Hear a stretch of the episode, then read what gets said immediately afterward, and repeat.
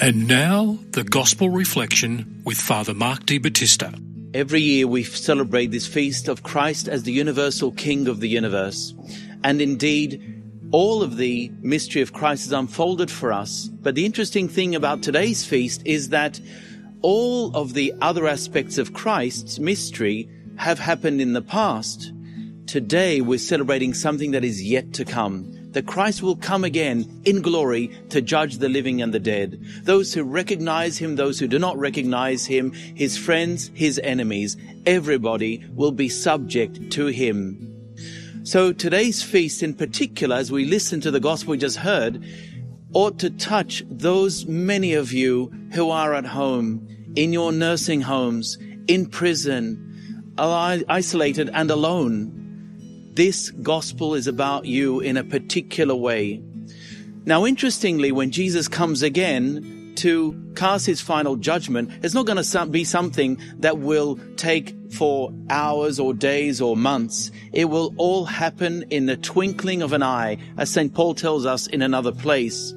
And all this judgment will be revealed to all the world.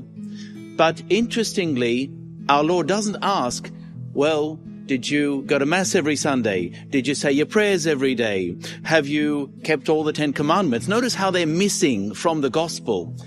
What he does include, however, are those practical questions, that works of mercy, the spiritual and corporal works of mercy, especially. I was sick and you visited me. I was in prison and you came to see me. I was naked and you clothed me. Hungry, you fed me. I was thirsty and you gave me to drink. This ought to be very much a confronting point for each one of us. But indeed, before Christ comes again in glory, the church tells us that there will be a time of great trial, a time of real tribulation.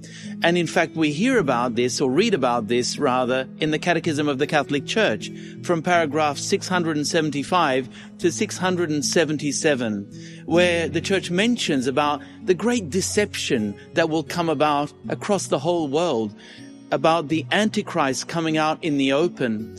And this will test everyone's faith who is alive at that time. And so today's feast, as we prepare for the Lord's coming, ought to be something that is hopeful and life-giving for us as we pray in the end of the Eucharistic prayer, as we wait in joyful hope for the blessed coming of our Lord Jesus Christ. May we all stand firm and be able to resist the difficulties around us as we long for the coming of Christ in glory. Amen.